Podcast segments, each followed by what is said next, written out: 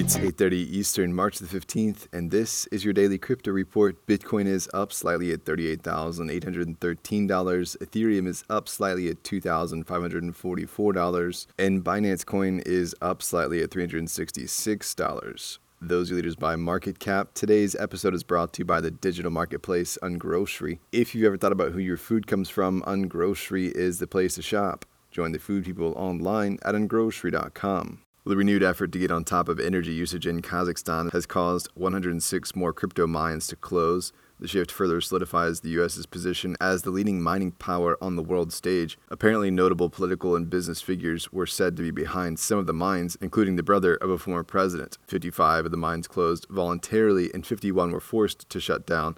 The 51 that were forced to shut down are suspected of tax and customs evasion and placing equipment in special economic zones without permission. Kazakhstan has been dealing with severe electricity shortages since the autumn of 2021.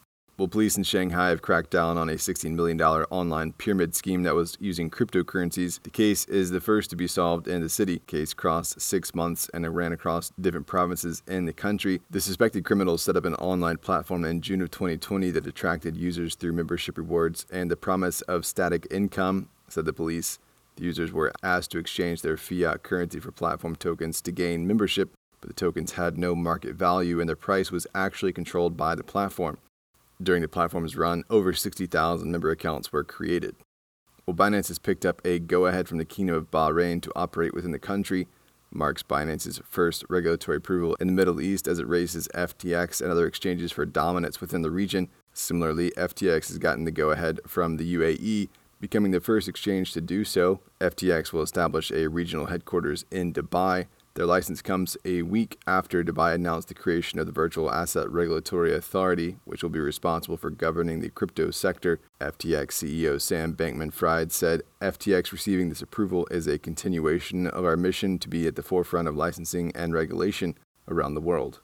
And finally, three friends solved a Larva Labs treasure hunt that started over a year ago, winning a $25,000 Meebit and some ETH. The trail started with a Larva Labs prototype for Autoglyphs that was dropped in the Grail collection. Grail number 11 contained ASCII codes, leading to a pig Meebit, which generated an Ethereum private key and code for a wallet. The wallet contained the goods. Congrats to the three puzzle solvers and to Larva Labs for the extra fun.